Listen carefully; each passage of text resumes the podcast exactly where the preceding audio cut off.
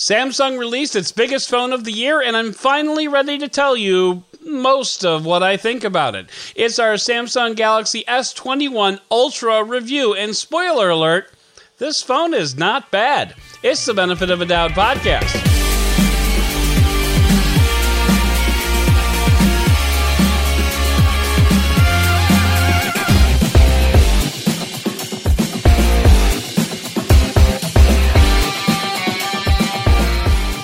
Welcome to the Benefit of a Doud podcast. I'm your host, Adam Doud, and this week we're taking a look at the Samsung Galaxy S21 Ultra in our mostly full review. I use the term mostly full review because I'm holding off a definitive camera judgment until I ventured out into the world to actually take in some of the wonders that it has to offer. I'll mention this again during the review, but it has been the coldest, snowiest winter I can remember, and unless you want me to test this phone with photos of my living room, I need to get out there and do things that can push the camera to its limits. I'm going to give you an overview of the camera today, so don't worry, but later in the spring, I'm going to do a full analysis of the camera in a showdown versus the iPhone 12 Pro, and that'll be a thing to see. We're also taking a moment with an unusual Tech Yeah segment in which we praise technology without you know, trying to sell you something. And we'll get to all of that, but first we have to dive into the news of the week.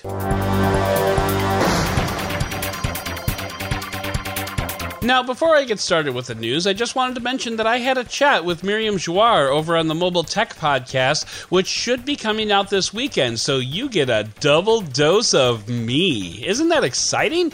Anyway, I'll be putting a page up on benefitofadoud.com with a link to the show, so be sure to check that out and check out Myriam's podcast in general because she's super knowledgeable in this field. Definitely more than me, but let's face it. I set a very low bar. So go check out and enjoy that show, but you know, not before you finish enjoying this show, so on with the news. If you're like me, you have a ton of extra photos in your library that you took because when you're trying to capture that perfect moment, it can take one or two or a dozen or okay, fine, sometimes 80 tries. Leave me alone. The result is a Google Photos album that looks like a stop motion cartoon. Well, Canon wants to help out and they really want you to pay for their help. Canon is releasing an iPhone app called Photo Culling, which is a brutal sounding but not entirely inaccurate name for their app. Basically, the app will take your photo library and use AI to determine when you have multiples of the same shots and then pick out the best one it thinks you should keep. And then it'll help you delete the rest. Canon is offering a three day free trial. Three whole days, Canon? Really? You're so generous. And then after that, the app costs $2.99 per month or $14.99 per year to maintain. The app will find the best photo out of many similar photos, or it'll give unique photo scores. It'll delete duplicates of blurry or low quality photos, and most importantly, it doesn't delete anything until you tell it to. Is this handy? Sure. Is it something that I need to pay $3 a month for?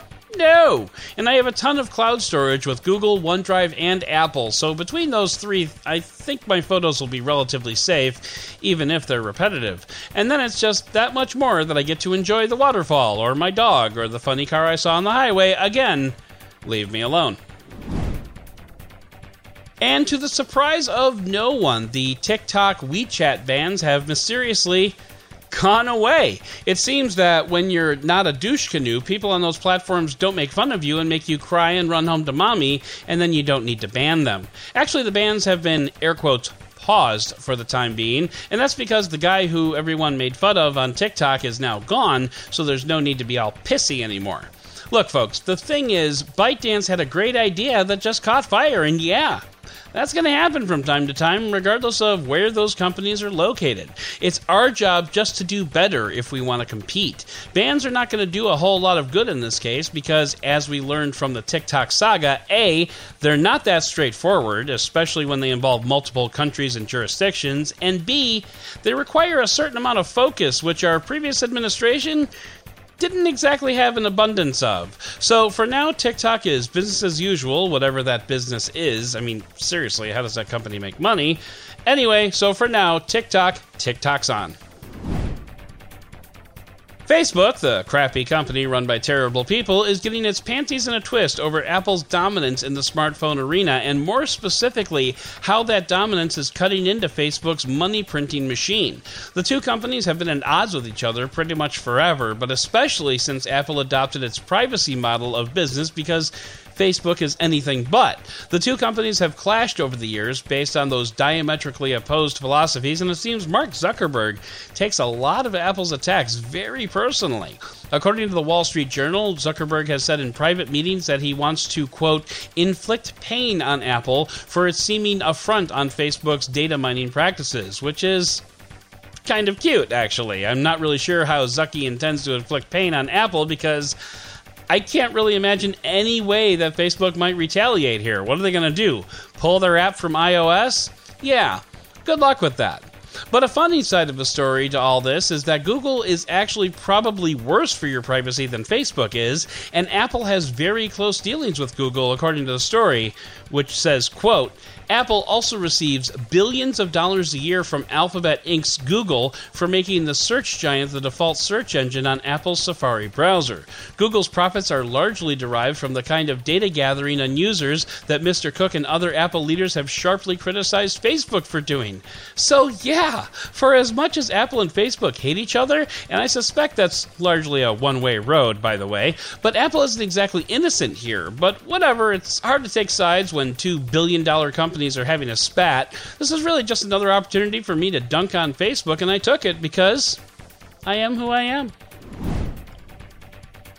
And we're going to file this next story under company Dick Moves. LastPass has long had a premium tier and a free tier for its service. LastPass is a password manager who can generate and autofill passwords for you, and I've been a LastPass user since 2017 when I worked for Android Authority. However, this week the company announced a slight change to its free tier. The change, and it's really barely worth mentioning, but the change is that going forward you will only be able to use the free version of LastPass on mobile or on desktop, but not both. Are you serious? Just what the living hell are you even talking about? There is no mobile and desktop anymore. What you do on your desktop goes to mobile and vice versa. They're just so intertwined, there's basically no distinction between them, but that's what LastPass is counting on. Basically, it's extorting its free user base into paying for a yearly subscription. The price? Oh, it's not terrible. It's only like $3 a month, but that's not the point. If I wanted to pay $3 a month, I would just have Canon sort out my photos for me. My main problem with this business model is it's basically not possible for anyone to maintain a separation like that. Even at Android Authority, where I worked mostly on a desktop computer, I still had to cross the mobile divide every once in a while. Saying that you can have a free service for just one or the other is like saying, hey, here's a free car. Would you like a free car? Okay, great. Here's your free car. Oh, you want tires too? Oh, well, that's going to cost you $40,000. It's a dick move based on a distinction that I firmly believe is not really a distinction anymore that anyone can make. So basically, LastPass has a free tier, which is essentially useless, just so that they can say, hey, we have a free tier, and I'm sorry, but part of my French just fuck the fuck off, LastPass. Yes, I paid for a year just because I'm so embedded into it that I need to pay for it just so I can test out other password managers and get everything moved over. Dick move, LastPass. Congratulations, you have surpassed GasBuddy on my shit list. I don't even think that that would be possible, but here I am. Am I ranting? I might be ranting. Sorry. Assholes. So this is a weird story. Remember two weeks ago when Carl Pei announced nothing and proceeded to tell us absolutely, you know, nothing about his company? At the time I said, boy, this feels a lot like a sequel to Essential, and sure enough, this week nothing but Essential's trademarks for some damn reason. And right now, the deal seems to be limited to Essentials trademarks and branding, such as it is. I mean, I can't imagine what nothing would have paid for Essentials branding because Essentials branding is basically worthless. I honestly hope Carl Pei paid nothing, as in no money, not the entirety of his company, but actual nothing for the trademarks because. What? Now, if a deal includes intellectual property and patents, maybe there's something there, but if not, if Pei paid more than a buck and a half for the brand, then I definitely do not want to invest in nothing because apparently they're bad with money. There's really not much more to this story. We talked about it on the Mobile Tech podcast, and even the loquacious Myriam Joire didn't have a lot to say here. I guess we're all just going to kind of wait until nothing does something, literally anything, before it's worth commenting on. Good luck, nothing you Apple made a splash last year with its new MacBook hardware and the M1 chip. Well, it seems Apple made a strong impression with malware makers as well, because just a few months later, the first malware specifically designed for the M1 chip has surfaced. Of course, you're aware that M1 architecture is based on ARM, and that has a different instruction set than a more traditional x86 system. The M1 MacBooks can run x86 programs with Rosetta 2, but apps need to be rewritten to work with M1 most efficiently. Well, that's just what the developer of GoSearch 22 has done. GoSearch 22 basically forces your search queries to be routed through a different default search engine, which is loaded with ads. It also seeks out and destroys other programs and extensions that might help remove it. So, yeah, it's a nasty little bug, and it's all for you, M1 MacBook owners. And yeah, that kind of sucks, but I guess it is a graduation of sorts for the M1 architecture. Congratulations, Apple! Your MacBooks have hit malware radars. You're officially legit. And speaking of congratulating Apple, we're going to go the other way with this one because Mac OS is no longer the world's second most popular desktop operating system. That honor now goes to Linux. I'm just kidding, that's never going to happen. That honor goes to Chrome OS now, and according to this article, that's not really Google taking away market share from Apple so much as it's Google taking away market share from Windows because Apple market share also grew by almost a full percentage point. People just be hating on Windows, bro, and I can hardly blame them. Yes, I am working on a Windows based laptop now, and I'm reviewing a Windows based tablet and computer laptop thingy, but Windows ain't all that, people. I still prefer Mac OS. Chrome OS is cute, but it's not really ready for prime time, at least for my job, that is. But whatever, there's not a new sheriff in town, but maybe a new deputy, and if the sheriff's not careful, Google Chrome is to Eric Clapton his ass, so be careful, Sheriff. Your deputies are coming for you. Oppo filed a patent for a selfie camera that can shift from side to side on the top of your phone, the uses of which are little dubious right out of the gate. You might be able to use a camera like that for 3D image capture or panoramic selfies, or otherwise get a lot of depth detail for better portrait mode selfies. And those are actually all very intriguing propositions. Regardless of what it'll be used for, I'm excited to see something like this just because it's different and it's another example of smartphone makers playing around with technology. It could be a fun thing. Could be a gimmick. Right now, it's only a patent, so it'll probably be a while before we see anything in a consumer phone, if we ever do. But for now, it's fun to speculate. You've probably heard about the general bad stuff going down in Texas. The state with more desert than Saudi Arabia hit a cold snap along with ice storms that ground the state to a halt. Making matters worse, most of the state lost power. So imagine being freezing and stuck at home because there isn't a salt truck within a thousand miles. And oh, by the way, now your electricity and heat are gone too, and you haven't owned a winter coat since 1992. So yeah, it's pretty bad down there. Ars Technica took a deep dive into Texas's power problems and discovered it's actually kind of their own fault. Now, I don't want to place blame or victim shame here, but it's just kind of how it worked out. You see, Texas has been a fiercely independent state for its entire existence. In fact, I'm pretty sure it's only a state because it doesn't have enough nuclear weapons to declare itself a country. Well, as such, Texas maintains its own power grid that is independent from the U.S. power grid, and they do this mainly to avoid federal government oversight and regulation. Unfortunately, that means when their power grid fails, they don't have a backup, making things worse when winter storms hit Texas about 10 years ago and caused largely the same problem. Measures were put in place to make sure it would never happen again, but those measures couldn't be tested until it happened again, and it turns out some of those measures didn't work very well. That's basically the Reader's Digest version of what's going on down there, but hit up the link in the show notes to get the full story. And finally, I usually like to end our week of news on a high note, and this is a pretty high note. A designer whose name is almost certainly not pronounced Henry Glogau developed a skylight that provides free lighting and drinking water by distilling seawater. The solar desalinization skylight uses a combination of solar energy in a bowl shaped skylight to evaporate seawater into distilled drinking water. You can get water out at the tap at the bottom of the skylight.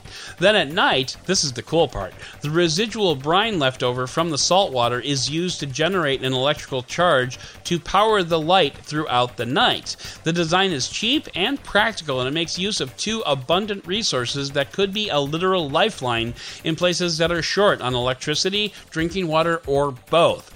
That's pretty awesome, and I love it when good design and simple technology solves the world's problems.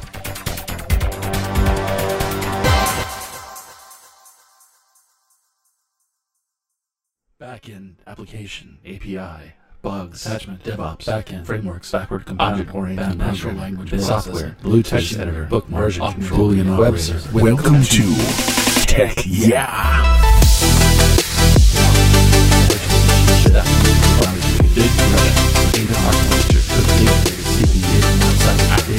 So, I guess this could be called a Tech Yeah segment, but this isn't for something that you can buy. This is for something to be celebrated.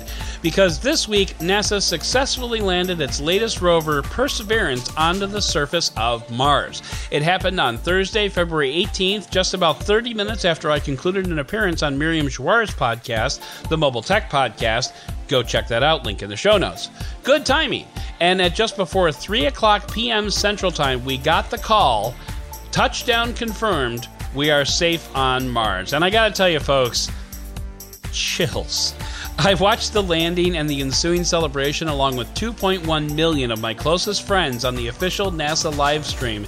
And can I just say that I'm personally tickled that 2.1 million other people were just as excited about this as I was. Now, for reference, I have also linked to Mark Rober's video in the show notes. Rober, who I've talked about before on this podcast, was an engineer for NASA for seven years prior to becoming a YouTube star. He's designed and worked on a number of components on the Curiosity rover, so he has a good idea of what's going on. So I wanted to take a couple of minutes to talk about what exactly happened, how it was accomplished, and what will come of it. Perseverance was launched from Earth last July, and it began its journey towards Mars at that time. This is a window that only opens once every two years when the Earth and Mars pass close to each other. On Thursday, Perseverance approached Mars' atmosphere, and before we get into how it went about landing, I should point out that at this distance, it takes roughly 12 minutes for commands and images to be relayed from the rover to NASA back here on Earth. So everything that was about to happen had to happen autonomously with zero human intervention. So, first, Perseverance slammed into the Mars atmosphere at around 12,100 miles per hour, and this is where the heat shield did its work. After it had slowed some, the spacecraft deployed a high speed parachute to slow things down to about 200 miles an hour. As the rover got closer to the surface, descent stage rockets fired, slowing the descent to roughly 2 miles per hour, but we're still not done. When the rover was about 50 feet above the Martian surface, a tether extended, dropping the rover down to the surface. Once the rover made contact with the surface of the planet, the tether was severed and the jetpack basically flew off to die somewhere as far away as possible from the rover. And there you have it one rover on Mars. All those steps successfully completed, and, well, I'm just going to let you listen to the last minute of it. We're getting signals from MRO. UHF is good. Touchdown confirmed. Perseverance safely on the surface of Mars, ready to begin seeking the signs of past life.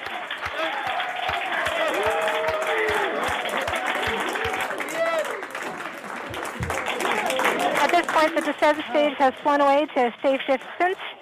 Perseverance is continuing to transmit direct through Mars Reconnaissance Orbiter to Earth.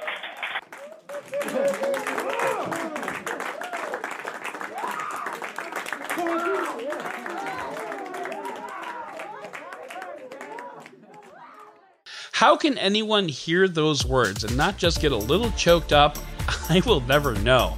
Touchdown confirmed. Perseverance is safe on the surface of Mars. Goosebumps, and it's not just because I turned my heater down. So, now what? Well, Perseverance is going to begin looking for evidence of life on Mars by drilling core samples from what was once a river delta on the surface of a once vibrant planet.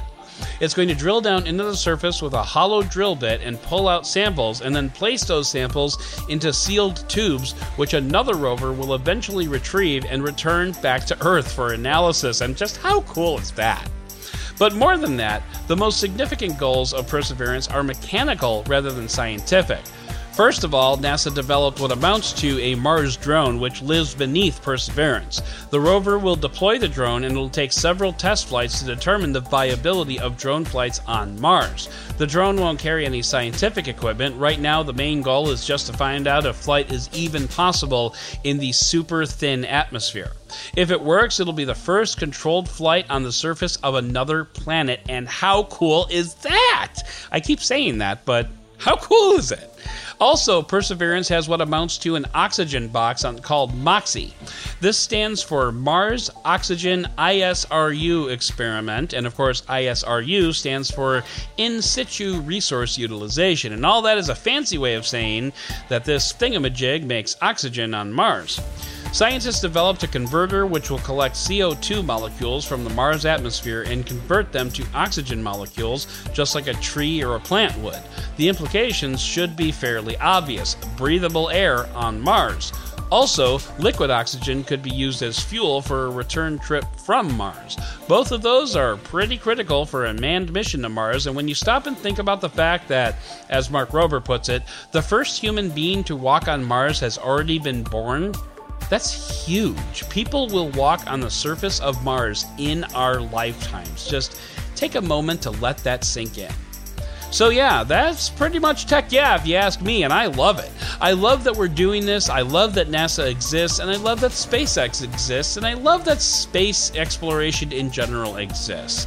Thursday, February 18th was a very, very good day.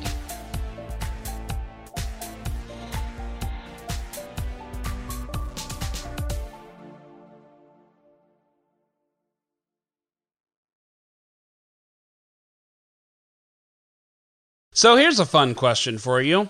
How do you review a phone as monumental as the Samsung Galaxy S21 Ultra? Hell, how do you review a monumental phone like the iPhone 12 Pro? I've been reviewing gadgets and phones for the better part of a decade, and fun fact, I'm not sure I know how to review these phones. Don't get me wrong, I've reviewed flagships before. This is nothing new, but when it comes to Samsung or Apple for that matter, it's not about flagship, it's about significance. Apple and Samsung make up a majority of sales for smartphones worldwide. Hell, they make up 90% of carrier phone sales by themselves. So when I ask that question, I'm not talking about a flagship, I'm talking about monumental phones. And that's just what we're here to do. This is my mostly full review of the Samsung Galaxy S21 Ultra.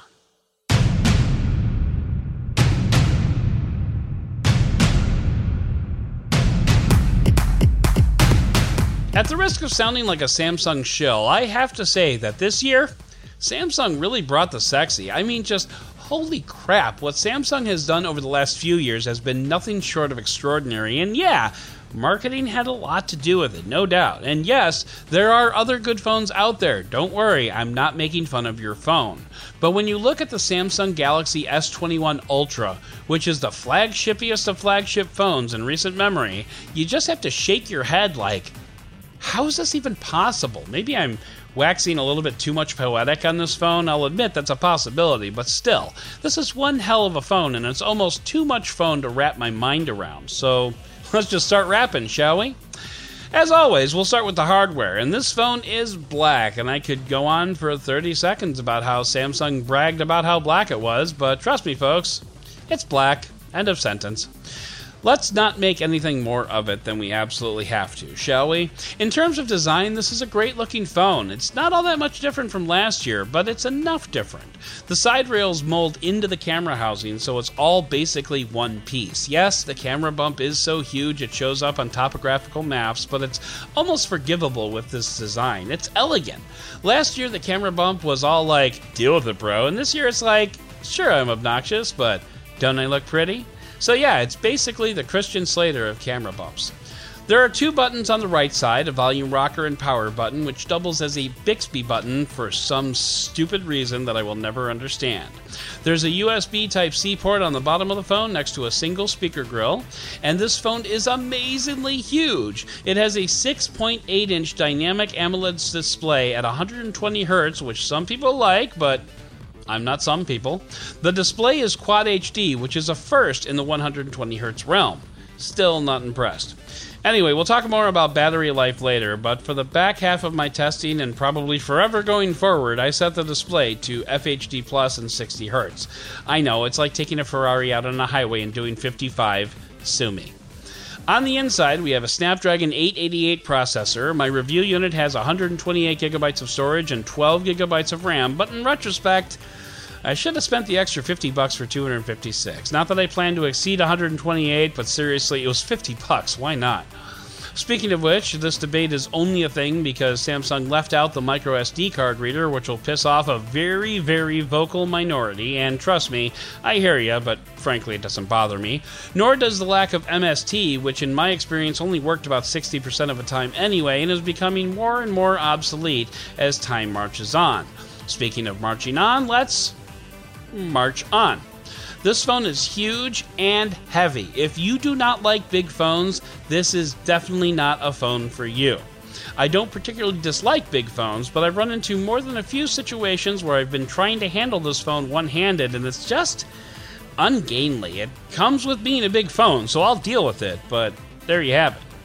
I have two other notes about the hardware. The first is that this phone comes with S Pen support. That is not something I tried because I don't have an S Pen, nor do I particularly want one. It will only handle dumb S Pen besides. Bluetooth features are not supported, so that kind of sucks anyway. Some people dig the S Pen, which is why I mention it. The back of this phone is also Gorilla Glass Victus with a matted finish that remarkably repels fingerprints like no other phone before it. Seriously, I don't know what black magic Samsung embedded into this glass, but it's just freaky how not a fingerprint magnet it is. Or it's just a condemnation for literally every other phone I've had in the last four years or so. Regardless, well done, Samsung. The fingerprint sensor under the front screen is actually bordering on pretty good. Facial recognition works so fast that often by the time I hit the fingerprint sensor, it's already unlocked the phone. But when I need it, it works pretty well. And yes, that hurt a little bit to say. All told, this is a great looking phone that is a chunk, so don't be surprised by that. But it's a fun phone, and I kind of love it a little bit. Moving on to software, there's very little to talk about here. It's One UI 3.1, which is not terribly dissimilar to One UI 3.0 that Samsung shipped last year. It's based on Android 11, which is great, and for the most part, UI elements appear down towards the bottom of the screen, which is where they should be. One thing I've never really been a fan of with Samsung's launcher is its app drawer mechanism. If you swipe up or down anywhere on the screen, you get the app drawer. Of course, you're probably aware on Android phones, if you swipe up from the bottom and down from the top, those two actions actually do something very different. So getting the app drawer can be an exercise in frustration. There's nothing you can do about it, but there it is. One lovely, wonderful, splendid change to Samsung's One UI that we saw comes in the form of the Google Feed. It finally, finally allows you to put the Google Feed off to the left panel of the home screen where it belongs. Yes, Queen! I've said it before and I'll say it again. That's around 50% of the news that I report to you comes from that Google feed. So, hells yeah, let's put it where it belongs. Now we just need to get Samsung to agree to use Gboard instead of their crappy keyboard. But, you know, baby steps. Samsung also adopted, and I'm not sure if this is new or not, but Samsung adopted the mechanism of easily adding multiple apps to folders in the most delightful way. Just open a folder and tap the plus symbol in the corner, then place check marks in every bubble you want to add, and blammo! they're added. It's so much better than phones I've recently used that require you to open the app drawer, drag the app out of the app drawer, and then drag it over the folder. Yeah, it's just gross. And finally, I'd be remiss if I didn't mention the best part of the Samsung software experience Smart Switch, and yes, that hurt a little bit to say as well. Smart Switch is primarily for going from one Samsung phone to another Samsung phone, but seriously, it's as close to Apple's new device setup as Android has gotten so far, and it's almost on the level of air quotes, it just works. It's really amazing, and if you have a Samsung phone right now and you buy an S21, use Smart Switch because it's awesome.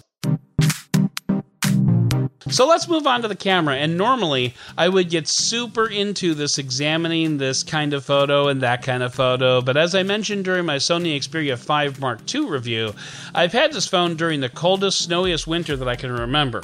And if you want a bunch of photos showing you how amazing the white balance is on this camera, I've got oodles and oodles of photos for you. But if you want to know how good color reproduction is or how action photos are, stuff like that, it's going to have to wait.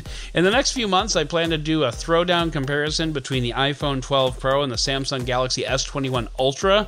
For that project, I'm going to be getting into gory details and pixel peeping. For now, I'm just going to give you a general overview of the camera module and the performance. So let's break down the camera module first. The Samsung Galaxy S21 Ultra's camera module is stupid huge and it starts off with a 108 megapixel main sensor, a 10 megapixel 10x optical periscope zoom lens, a 10 megapixel 3x optical zoom lens, and a 12 megapixel ultra wide lens. There's a laser autofocus module that helps correct the focus issues that the S20 suffered from.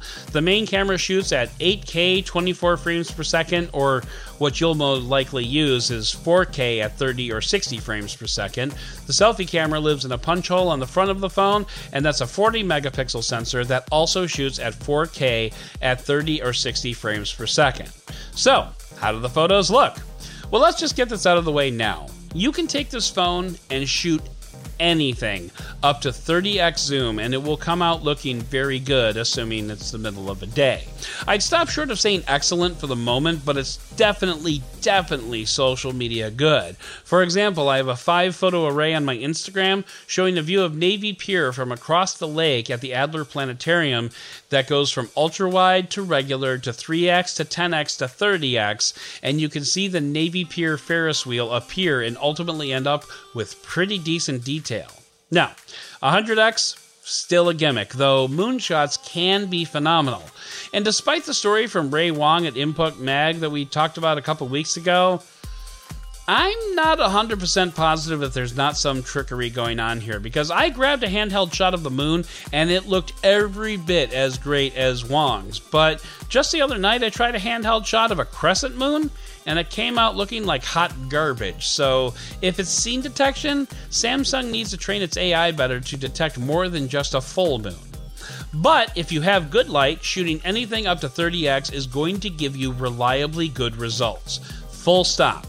End of sentence. End of thought.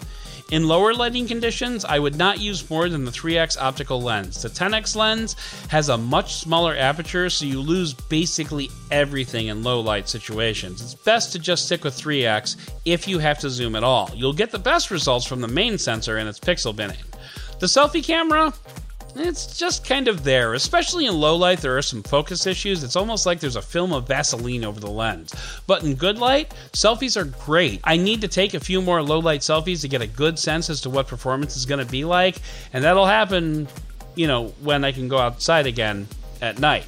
Overall, what I will say is that this is hands down the best camera system I have ever used on a phone.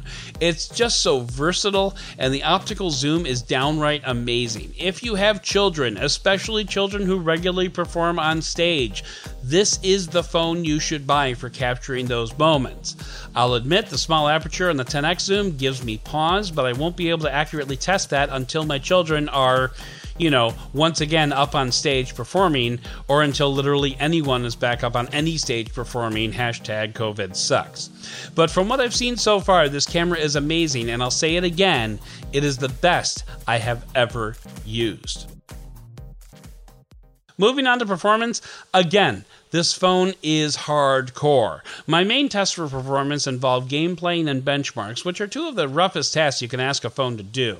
I'm going to add a 4K video export test at some point in the not too distant future, but I'm not quite there yet. What I can tell you is that the Snapdragon 888 is a baller performer and slaps any task I put to it smoothly and without a stutter. The Geekbench scores come out to 986 single core and 2476 multi core. The single core score is great, topping out pretty much everything else. The multi score core places it just before the OnePlus 8 and OnePlus 8 Pro, and what's up with that? All the same, I can't complain about the performance. It really just does everything I need it to do. And honestly, when you get up into those kind of performance numbers, you're talking about milliseconds. So, yeah, the performance is great. Battery life, honestly, is just okay. There's a 5000 milliamp hour battery in here, and that is gobbled up by the 120 hertz screen and QHD plus resolution. Well, yeah, that's what you would expect. I suspect the reason it took so long to get a QHD display at 120 hertz out there was because you would need a 5000 milliamp hour battery just to power it. So when I had both of those options on, I never struggled to make it to bed, but there were times I'd hit the teens or the 20s in battery percentage left. Once I turned both of those options off, things got a lot more reasonable, sometimes going all night and into the next day before needing a top off. Of course, it helps that my house is littered with wireless charging pads like everywhere, so it's really hard to gauge battery life since I'd sit down at my desk and plop my phone down into a charger and whoops, I'm supposed to be testing the battery. Sorry. All the same, the battery's good enough to last you a day, but if you're going to be out and about all day, you probably want to go down to FHD Plus at 60 hertz. So, where does that leave us? Well, frankly, this is the best phone that you can buy right now in 2021, young as the year may be. It's just phenomenal in all respects. It's also a $1,200 phone if you can wrap your mind around that idea. $1,200, which is much better than the $1,400 last year.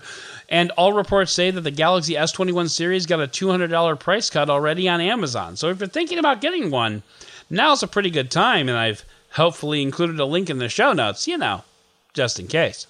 Now, it's really easy to say, sure, go out and buy a $1,000 phone in the middle of a pandemic. Yeah, yeah, yeah, yeah. But what's really hard to say is that if you do that, you're going to be happy with your purchase. And here, I gotta say, it's pretty easy to say that. If you forced me to spend a $1,000 of my own money on either the iPhone 12 Pro or the Galaxy S21, both of which, by the way, I have spent my own money on. but anyway, if you gave me that choice, I'd get the Galaxy S21 Ultra, no question, hands down, easy as pie. It's, it's honestly the best phone that money can buy right now.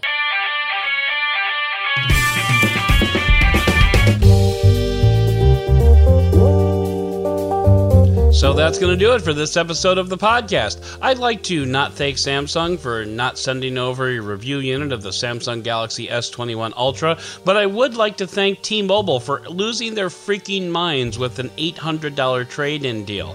That's the reason that this review is possible. I'd like to thank Cliff Thomas for all of his hard work behind the scenes, but most of all, and as always, I would like to thank you for listening and for giving me the benefit of the doubt.